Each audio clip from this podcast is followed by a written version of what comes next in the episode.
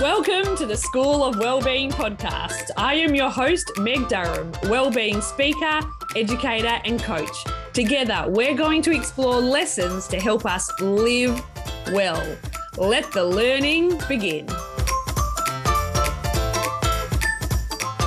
Hello, big hearted human. I am thrilled to bring you this episode as part of the School of Wellbeing's Best of 2022 series.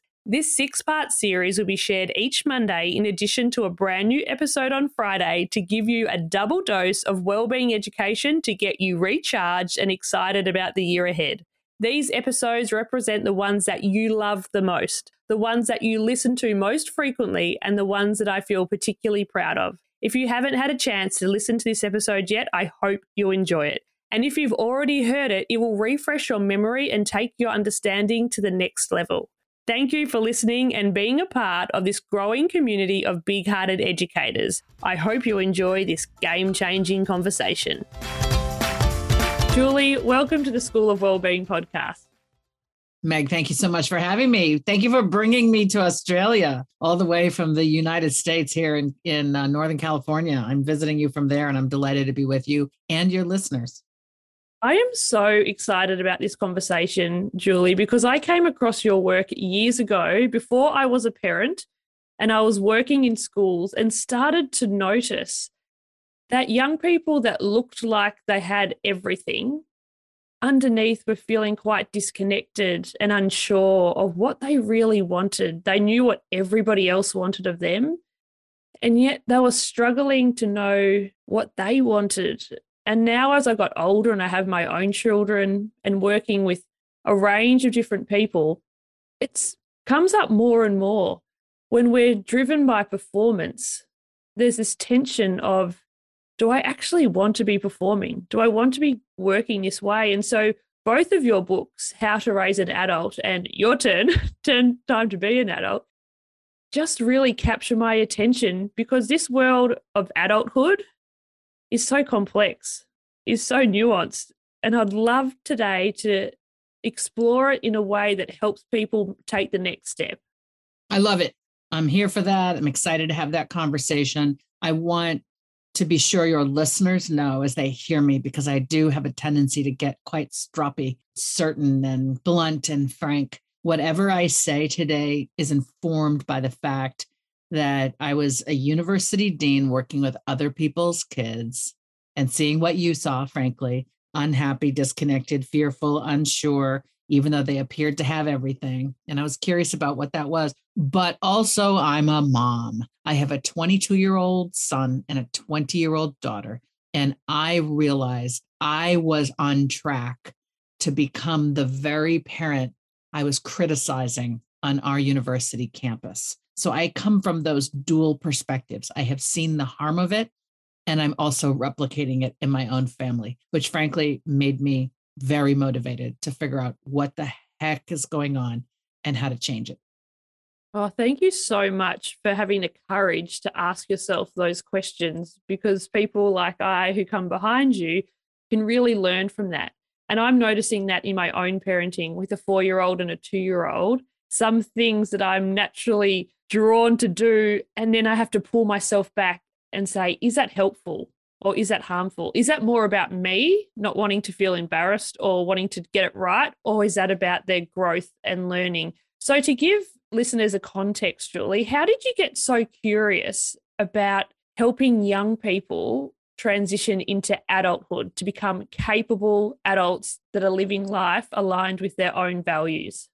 Well, that is the work of a university dean. I think we go into this line of work uh, because we care deeply about humans becoming themselves. We know how important the age group 18 to 24 is, or not the age group, but those years in the life of a person are so um, such a catalyst. And when you work on a university campus, you you're helping young people understand who they are, make better decisions accordingly. And so it was within that context on a particular campus out here in California, Stanford University, that I saw what every college and university dean in my country were seeing in the late 1990s, which was a set of young people who were highly attended by parents, meaning the parents were showing up, maybe literally, but certainly on the phone or by email, wanting to handle the stuff of life.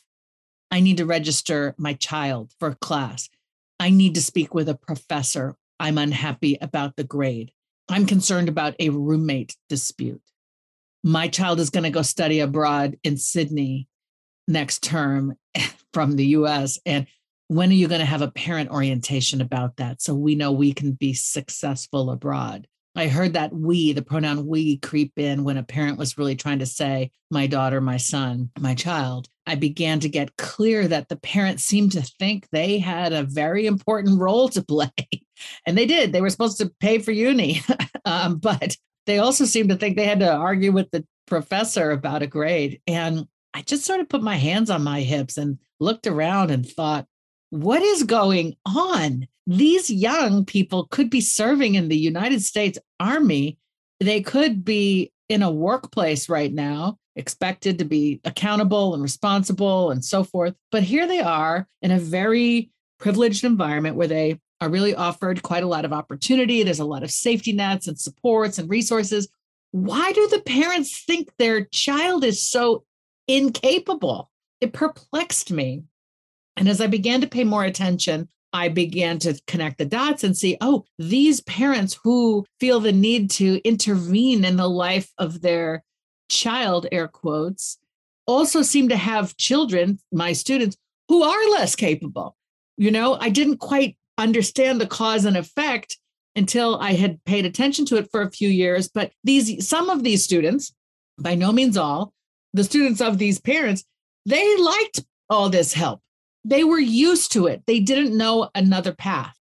They didn't know that they were supposed to have gotten increasingly responsible for themselves throughout childhood, such that they could metaphorically stand on their own two feet in young adulthood. They just thought it was normal that a parent would fix, manage, handle everything. And that's what really concerned me because I was like, wait a minute, where is that hunger within you that buzz you get from solving your own problems, as Kelly Corrigan calls it, why isn't that there? Why are you not yearning for your own right to live this life and do these things? Why are you so enamored of the privilege of all this help? Why have you lost the hunger to differentiate yourself from these parents? You are not a dog on a leash. You are a human and you've got to learn to do for yourself. And it's terrifying, but it's also important and it also gives you this buzz, as I've said. So I was worried that we seem to have raised a generation of people and we bred the yearning for self-reliance slash self-efficacy slash agency right out of them. And that made me say, oh no, what happens to a human, let alone a generation of humans, if they lack agency? What's going to become of all of us if we seem to have bred that innate sense of I know I exist because I can make stuff happen. That's agency, right? I know it. What's going to happen to all of us if we raise our children this way?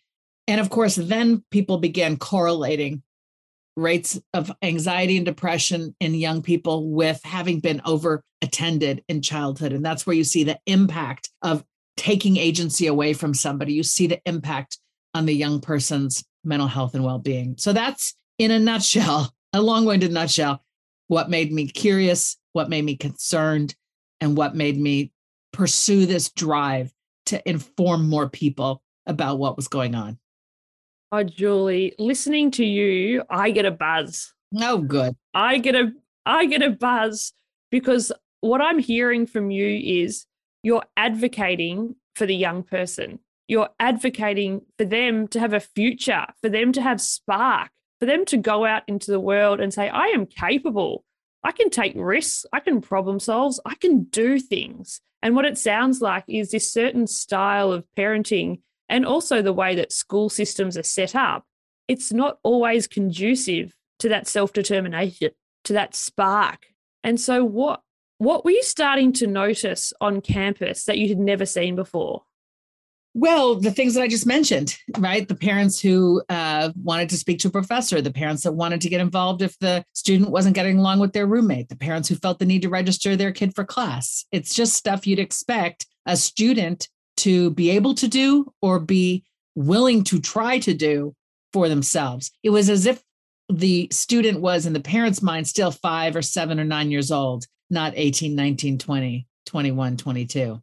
Yeah, that's really interesting from me coming from a secondary school background is I'm starting to think that's quite commonplace in secondary schools. And so we have a role to play in how can we support young people to be having those conversations? How can we be stepping back a little bit and giving a little bit more space so the young person has the opportunity to come to the teacher before the parent jumps in. It was very commonplace in the schools that I've worked in that would be getting emails at 11 o'clock 2 a.m., all these different times that have come through from a parent that's really distressed because a young person's come home, said something. So they've fired off an email to us. And then the next day, we get into school and the situation's resolved. Like the friendship issue, they've recovered. Right. First of all, I'm delighted that this is happening in Australia. I'm not delighted, but often here in America, we think of Australia as the perfect place uh, where all the problems are not present. All the problems we have are not present where you are. It makes us want to come and stay, which I know y'all are not into. Ah, you're very good at keeping people away. But it I am, you know, this is this is a global issue. It happens in many, many different communities and cultures, regardless of ethnicity and race. And just fascinating to hear you tell this. I want to ask you, is it normal in secondary schools um, where you are that there's a parent portal that alerts parents to the marks that a student has earned that day in school? Yes, different schools handle it differently, but there's much more access to information than ever before.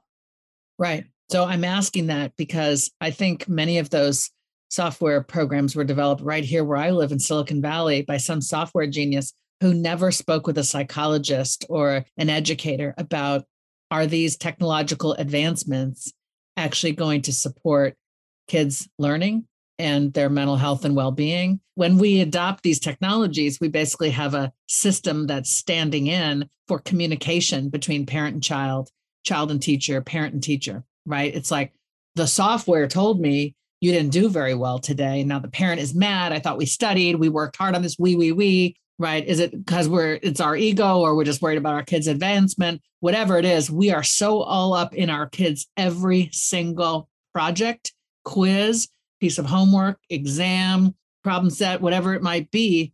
And these technologies that schools will often put out there and encourage parents to use are part of the problem. If your school has a piece of software that allows you to see your kids' marks every day or every week instead of at the end of the term only, the school is basically telling you to be a good parent, you need to be looking at this information. And I am here to say if your school has that, refuse to look at it, don't ever open it. I never did across my kids' secondary school years. I just thought it's their turn to be a ninth grade, 10th grade, 11th grade, 12th grade, which is what we call it here. It's their turn. I hope I have a good enough relationship with them of trust and love and open communication such that if things start to go off the rails, they will tell us.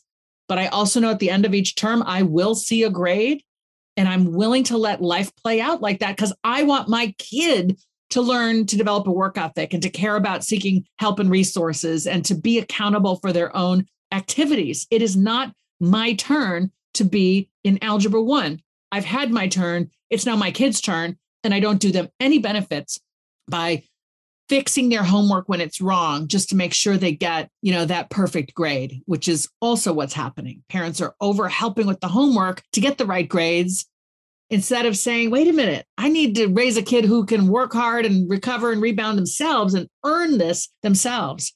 So there's a lot that's happening at the school level that's actually playing a part in this problem whether it's the technology or simply an unspoken practice that college that administrators and teachers know that parents are over helping with the homework.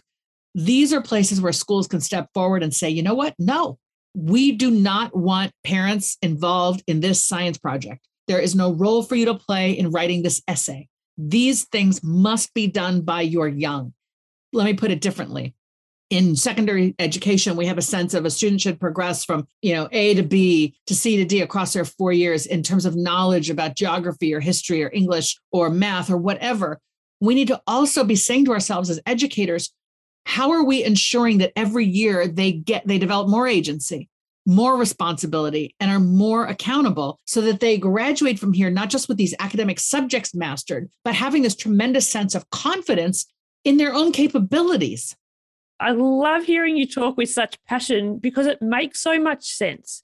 If we're constantly micromanaging every single day, we're not looking to the week, to the term, and that overall perspective of how are they traveling generally. Because if we get caught up in every single day, we're getting caught up also in adolescent brain development, which is rather intense. Their days are really intense. When emotions are high, they're really high. So if we come along for the ride, that is not a very helpful dance because if children are feeling anxious, parents are feeling anxious, then parents don't want them to feel anxious. So then they're trying to soothe that. And it can become this real vicious cycle where if we gave ourselves a bit more space, and I love that you brought the word up trust, a little bit more trust that it is your turn. It is your turn to try this essay.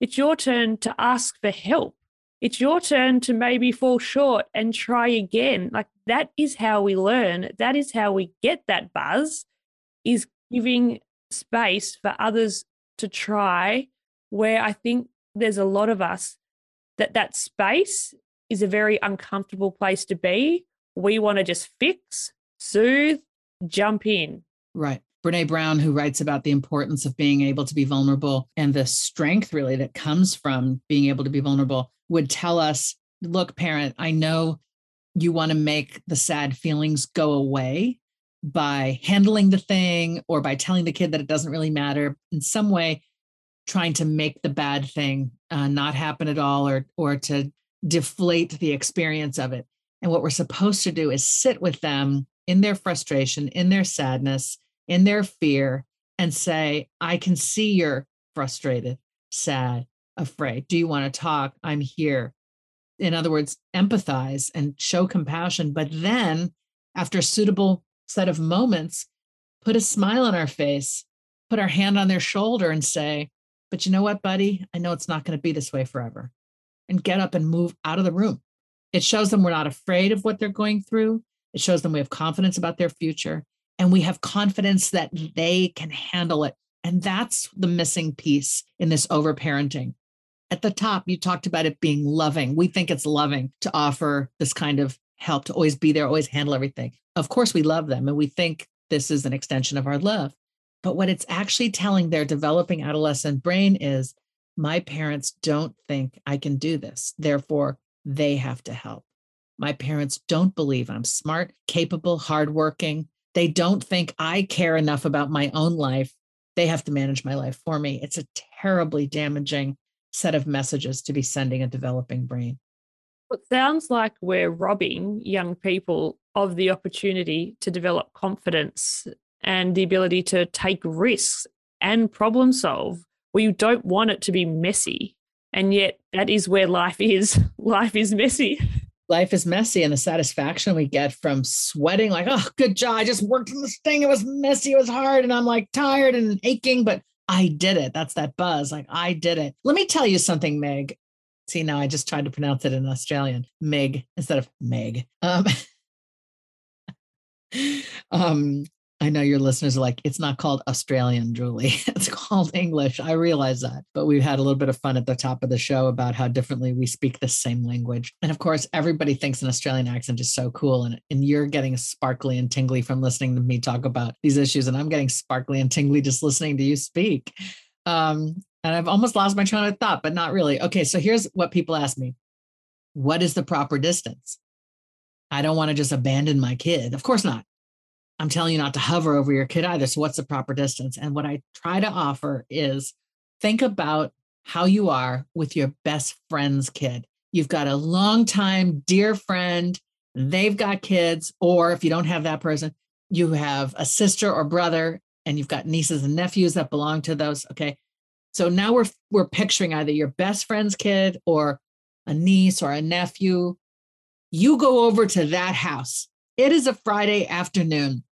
The sun is setting and you're having a glass of wine or a cup of tea, and the kid comes in. You're sitting there with whomever is their parent, and the kid bursts in the door and stomps in and throws their knapsack or backpack or whatever you call it down on the floor and shouts, Well, I guess I just failed chemistry.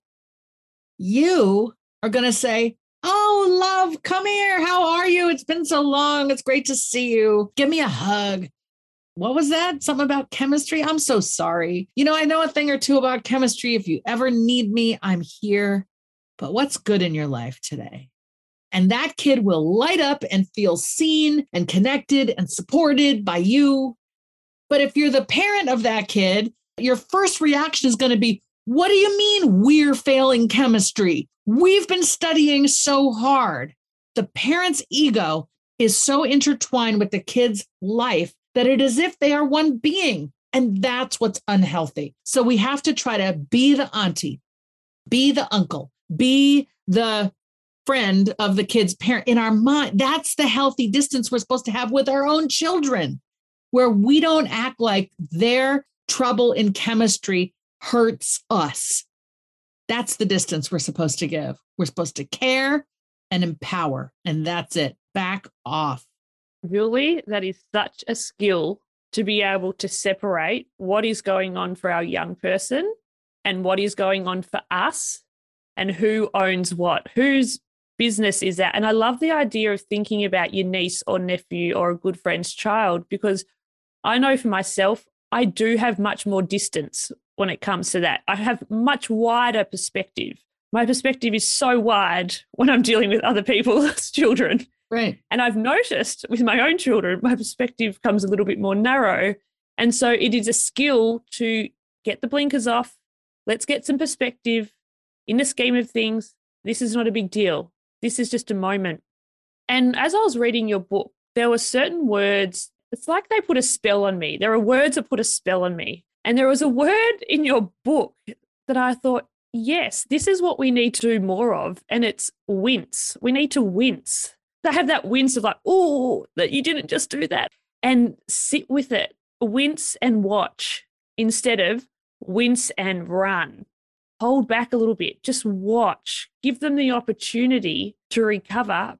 And I see this every day with my young boys that something will happen to them. And I wince, I wait, I watch, and I let them decide if they're hurt or not.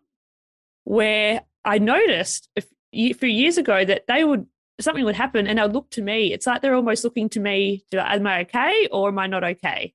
And so now I'm learning this skill of letting them have their experience, let me witness them in their experience, and then support them in the next step.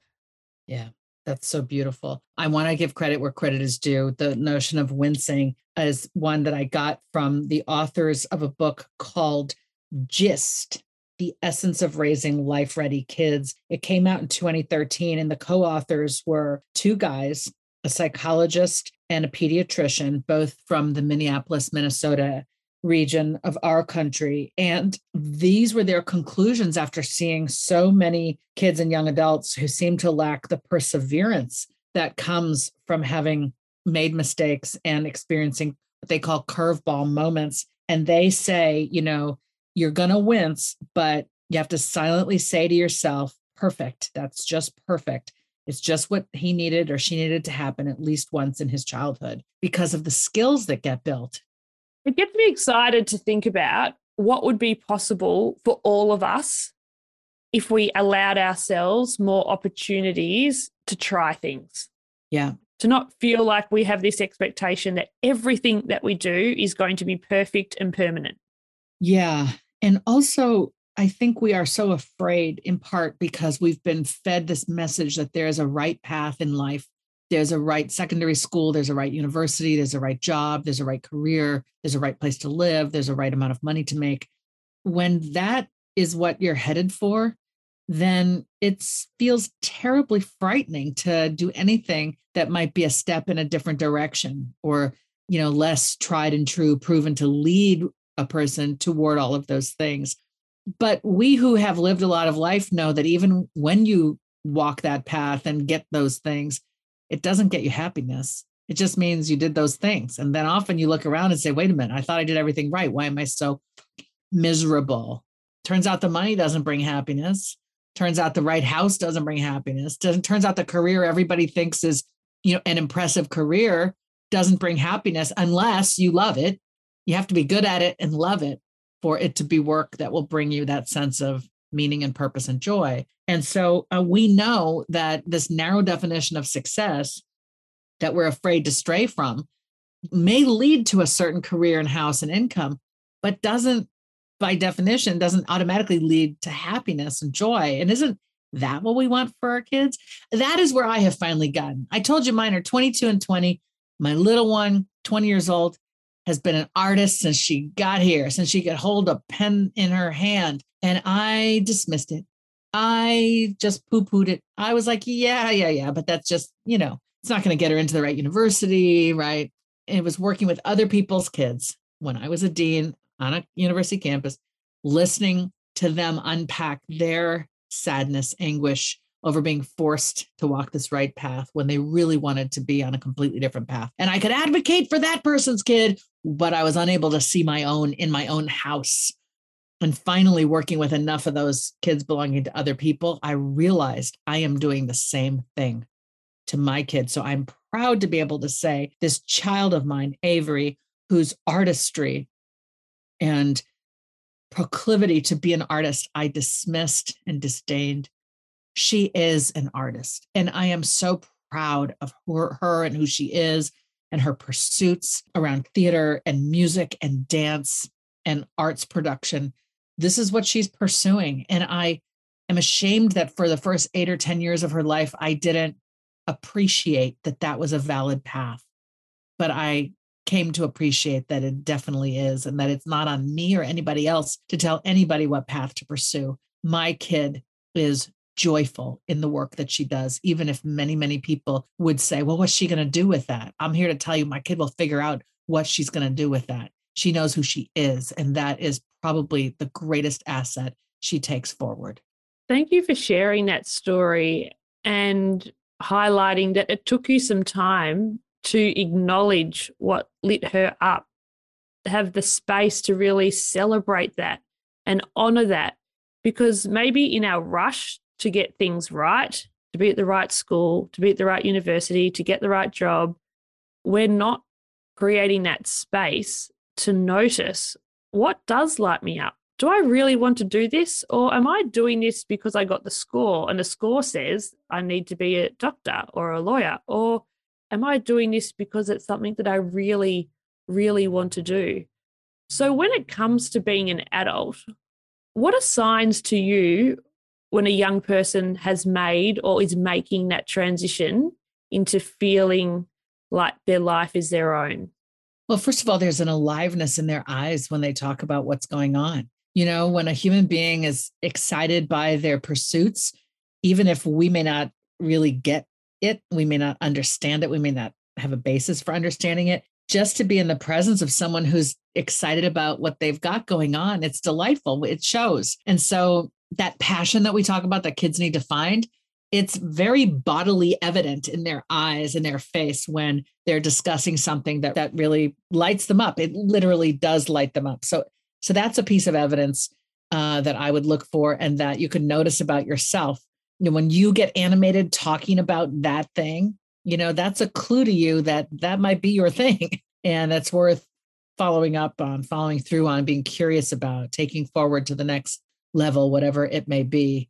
A curiosity, maybe you take a course, maybe it becomes your focus, your concentration, your major, maybe you get a job, maybe you start to do some research and other activities in furtherance of becoming more adept and skilled and have a deeper knowledge around that thing. So that's what it looks like. And you can't manufacture it, you can't fake it if it's not there either. So that's where you have the opposite, which is the very successful person who's been told what to do and is doing it and everyone's happy but the kid is not happy because you just see that their eyes are dead. You know they just sort of look at you like yeah i'm really working hard. I'm really proud of myself but they don't believe it. They are working hard. They're not proud in the ways they want to be. They're sort of dying inside because they haven't been given permission to be who they are. I love that idea of for us to watch our young people and see when they light up what gets them excited and how can we acknowledge that? Even if we don't understand it even if it's not what lights us up how can we support them in that? I think that is such a beautiful cue to look out for. I know already with my four and two year old i know when they're lit up about something. And that's the beautiful thing about such young children is everything is so obvious. Their body is speaking to you in every second of the day and you can tell when they are lit up by life. Yeah. And now I'm thinking about a lot of the adolescents that I've worked with and senior secondary, I have I don't see that spark. Yeah. As much. You know, how can we take time to think about that spark and give them opportunities to get that buzz of I am capable, I can do things, I've got autonomy in the world, and I can have an impact. I can create a conscious impact. I don't need to wait for permission from other people to do what I need to do. I can do things in small ways, I can do things in big ways, and I am capable. That is such a beautiful message for us to really think about. Talking with you, given where you are, I would be remiss in not mentioning a person I highlight in my new book for young adults, Your Turn. Um, it's a young man named Sean who is Australian who closes the book. His story closes the book he came out of secondary school and went straight to the working world, as he put it, where he started out stocking shelves for liquor stores and convenience stores and big digging big holes for a pool installer. But he quickly realized that as a lifetime level lover of sport, he ought to try to find work in that field. And he did a year-long course that offered a diploma in sport development, which led to a job with a cricket organization and then to a job with the Western Australia Football Commission where his role was to promote the game of Australian rules football in schools and community centers and after school programs. And that led to a passion for going and finding young adults in the outer regions of Australia, not the cities, not the big smoke, as he told me it's called, these outer regions where Indigenous communities live, and to help youth who are highly talented appreciate in sport, appreciate the opportunities available to them if they cultivate that capacity. And so this is a kid who didn't go to university, followed his passion, created this amazing career, became a coach of people in an athletic sense, then in a personal development sense. And unexpectedly, he and his girlfriend found themselves pregnant quite young, and they had that baby and have raised that baby. And the baby is young still, but you know, this is Sean's journey. And Sean is one of the most happy and successful people I've ever come across and he's still in his 20s. And I attribute this to Sean being able to be Sean every step of the way and just continuing to ask himself, what do I want to do next by way of my own growth and development? Okay, I'm going to figure that out. I'm going to try. You know, I'm going to keep going. He's a beautiful, beautiful human. And I put his story in my book because I have such profound respect for him and the life he is crafting for himself. Yes. And having that mindset of, I'll figure it out. Yeah. It doesn't have to be right. Yeah. There is no right. What is right? Right? There's no right track. There's no right path. There is no right. You want to know what success is? Success is figuring out what you're good at, what you love, and going and doing that work and getting better and better at it. Whether you're successful, in other words, is determined by are you in line with what you know to be true about you? One of the things that makes me so sad, Meg, is when you have somebody who's, say, highly skilled in math and science, and air quotes, everyone tells them they should go be an engineer. And so, even though they're yearning to be a wilderness naturalist because they really light up in the outdoors, they've been told that doesn't matter. You don't want to squander your talents, go into engineering. And they go into engineering and they're great at it and they get all the highest marks and so on that person who then pursues work in that field in furtherance of what they're air quotes supposed to do feels like a robot in their own life. They are ex- perfectly executing someone else's instructions. Okay, you're wondering, there's a piece of them that's like, but I wanted to be a wilderness naturalist. When am I going to give myself permission to do that? What will they think of me when I do? Right? That person looks outwardly successful. They were good at it, the math and science, but they didn't love it nearly as much as this other stuff, if at all. And they're miserable. To really take a moment to think just because we're good at something, that doesn't equate our love for it. No, I was a corporate lawyer. I was a trademark lawyer at in Silicon Valley when the internet was becoming a thing. It was a very sexy time for that work if that was your thing, but it was not my thing. And I was good at it and well treated and well paid and miserable. And I had to figure out how to square that circle because I thought that if I just did what other people expected, I'd be happy. And I wasn't. How did you know? How did you know that that right path wasn't right? Oh my God, your body tells you, just like the body shows you passion in the eyes. I felt a pit in my stomach every Sunday afternoon about 2 p.m., thinking about going into work the next day, assuming I wasn't already there on a Sunday. My body was saying, it was filling me with dread. My blood pressure was high at work. My doctor was concerned, came in one afternoon, my blood pressure is high. She's like, hmm, let's try it again. Hmm, not so good. Hmm. She said, go buy yourself one of those home kits. Take your blood pressure five times a day. When you wake up, when you go to bed, and three times a day at work. And we're going to study this. And what she showed me was my blood pressure is normal in the morning when I wake up, normal when I'm getting ready for bed, but at work, boom, boom, boom. She said, This is not good for you. So, our body, our body tells us absolutely headaches, migraines, right? Oh, I'm not saying if you have a migraine, you hate your job or your life, but I'm just saying the body is the locus of our the repository for our feelings records our experiences our memories and we have to pay attention. And here's the thing meg i don't want people to wait until their hair is falling out to make the shift right? I have a colleague and friend who was a wall street banker and she said her hair was falling out and that's what allowed her to give herself permission to leave a job she had hated for years.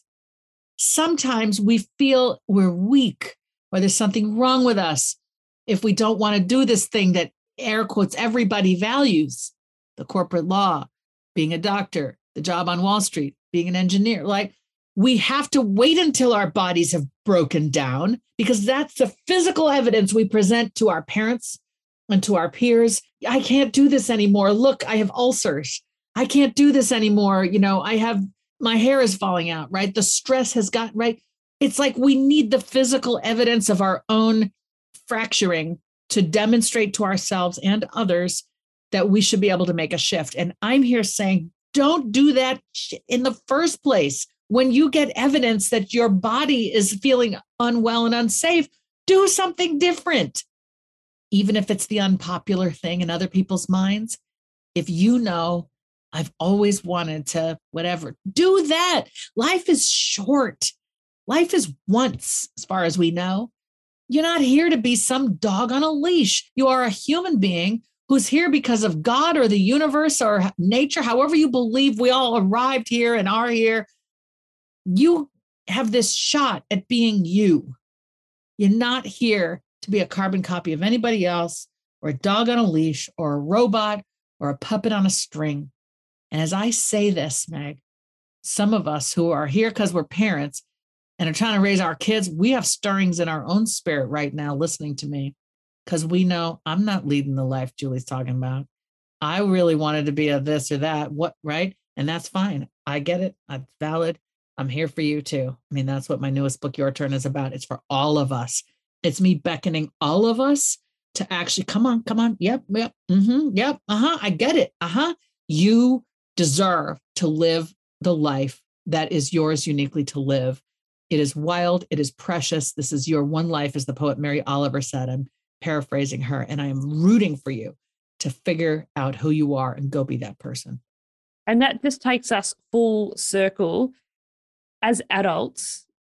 If we could be the example of being lit up on the outside and being in connection with our body, then we can make it safe for our young people to feel connected to their body and lit up by life. And that is the norm instead of what we're currently marinating in. We're currently marinating in this disconnection the show must go on. Let's perform. Let's please. Let's do everything for the external and internal, not sure what's going on. So I love this idea of moving towards a time when we're more connected to ourselves. So that gives others the permission to be more connected to themselves. And then there's space within the relationship. We don't feel like their experience is our experience and everything is so intense. There's just a little bit more space. And then when we have this beautiful space, we have the opportunity to grow and learn. Yeah. You know, the one thing we haven't hit upon, this has been an incredibly wide ranging conversation. I hope your listeners are enjoying it. I'm certainly enjoying it. There's a very practical, yeah, yeah, yeah, but when do we start giving our kids independence or when do we stop hovering?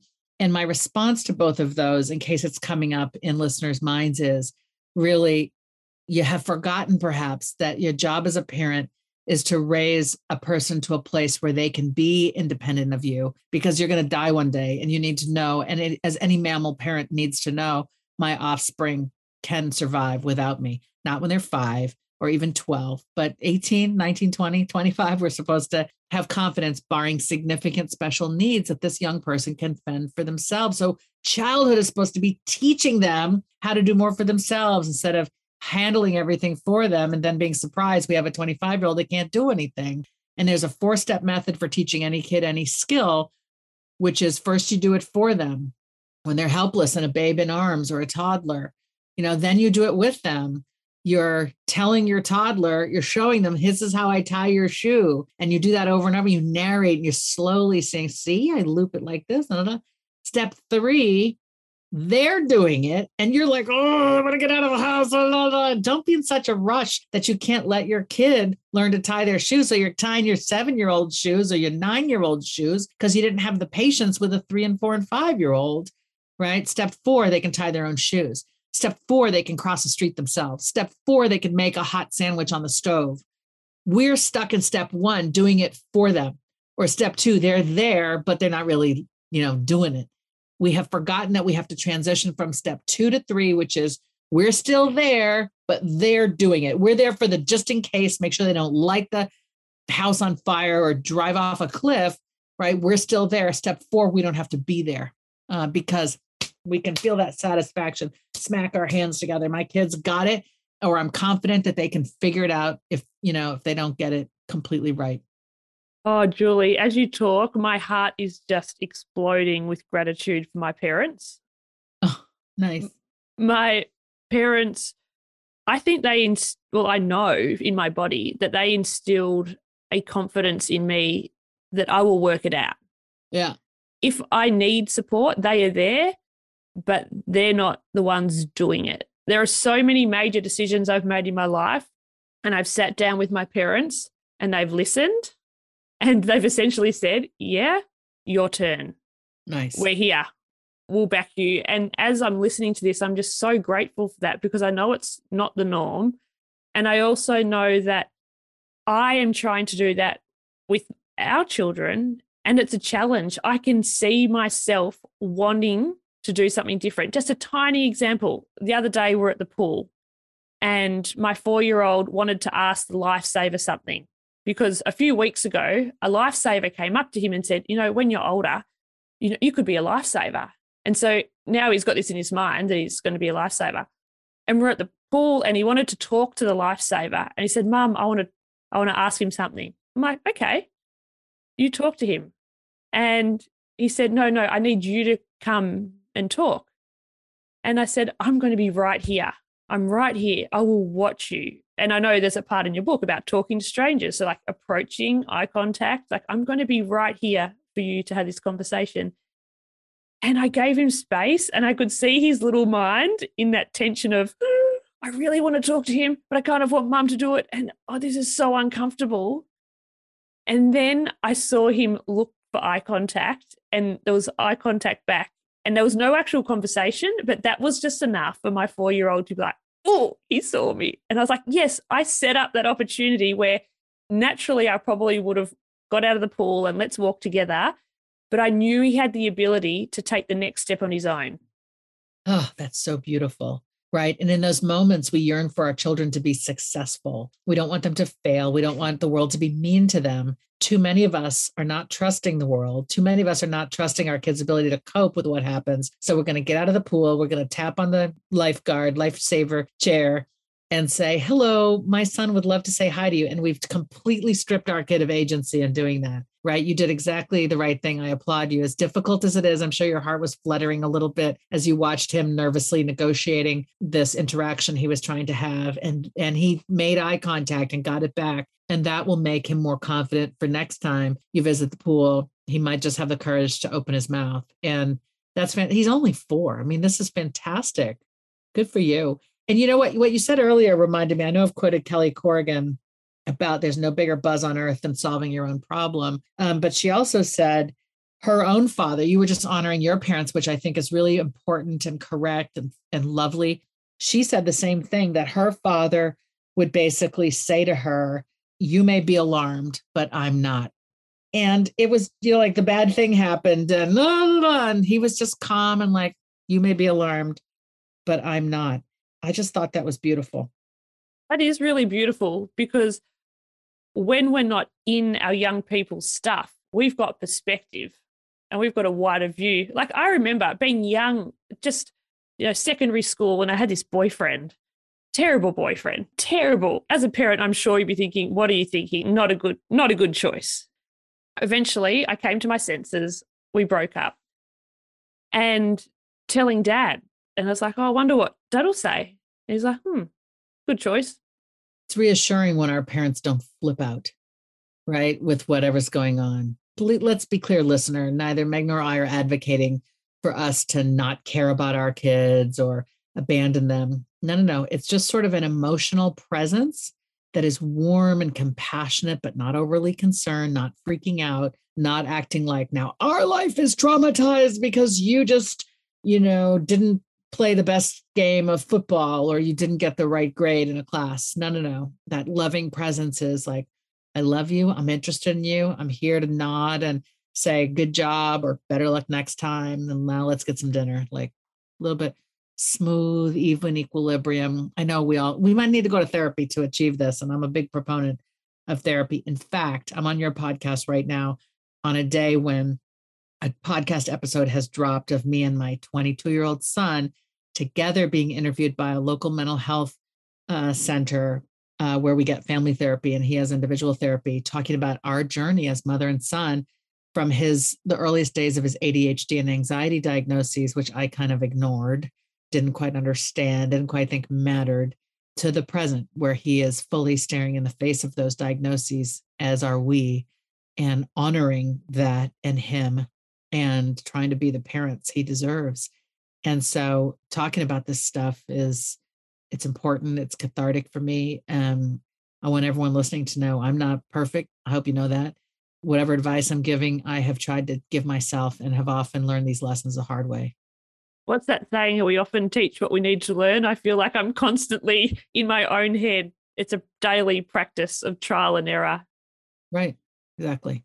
Julie, thank you so much for being a part of this conversation today. I'd love to wrap it up with an invitation to finish a few sentences. I'm so afraid, but yes. okay. I am inspired by my son. My son is doing the hard work on his mental health journey, journey towards self awareness, more self reliance, more confidence in what he can do. And uh, it's been a hard road for him the last couple years, and his progress really inspires me. Thank you for sharing that. And I will make sure to link to that conversation. I can't wait to listen. When life feels hard. when life feels hard, I notice the small things I can be grateful for that are present in my life. And I note them to myself, to the other person. If another person is responsible for it, I know that offering myself and the other person recognition of these things for which I'm grateful helps make the hard things uh, less hard or helps me endure the hard things and makes life overall more joyful. An underrated skill is human connection. You know, most of us are not good at it. I I am a human who loves humans and I take deep care when I'm I, I I go to great lengths to hear somebody, to be present with them with whatever they're sharing. Uh, it's a very complicated thing, human communication. Uh, you and I can have the same conversation and come away with completely different experiences of it, and they're both true. So I think effective communication, emotionally intelligent communication with other humans is highly underrated. It is everything. I am looking forward to the end of COVID. Ah. and my paperback is coming out in April. That's my next professional milestone. I'm super excited about the paperback of Your Turn. Will be available. It's a hefty book. It's 459 pages long. So I think in paperback it'll be slightly less heavy, but still hefty and meaty. And it's very loving content that says to readers, You matter. I'm here for you. Let's go. Yes, you matter. I'm here for you. Let's go. How good is that? Thank you, Julie, for being a guest on the School of Wellbeing podcast. I have loved chatting with you. Really appreciate the opportunity to be down under. What a powerful and thought provoking conversation. If you loved this episode and found it helpful, please share it with anyone you think would benefit from listening or reach out and let me know what resonated with you on Instagram or LinkedIn. To learn how I can help you and your school community thrive, visit my website, openmindeducation.com. There you can book me to speak at your next professional development day or learn about Energy by Design, my game changing wellbeing program for educators. Thank you for listening to this episode of the School of Wellbeing Best of 2022 series, and I look forward to sharing another conversation with you next week.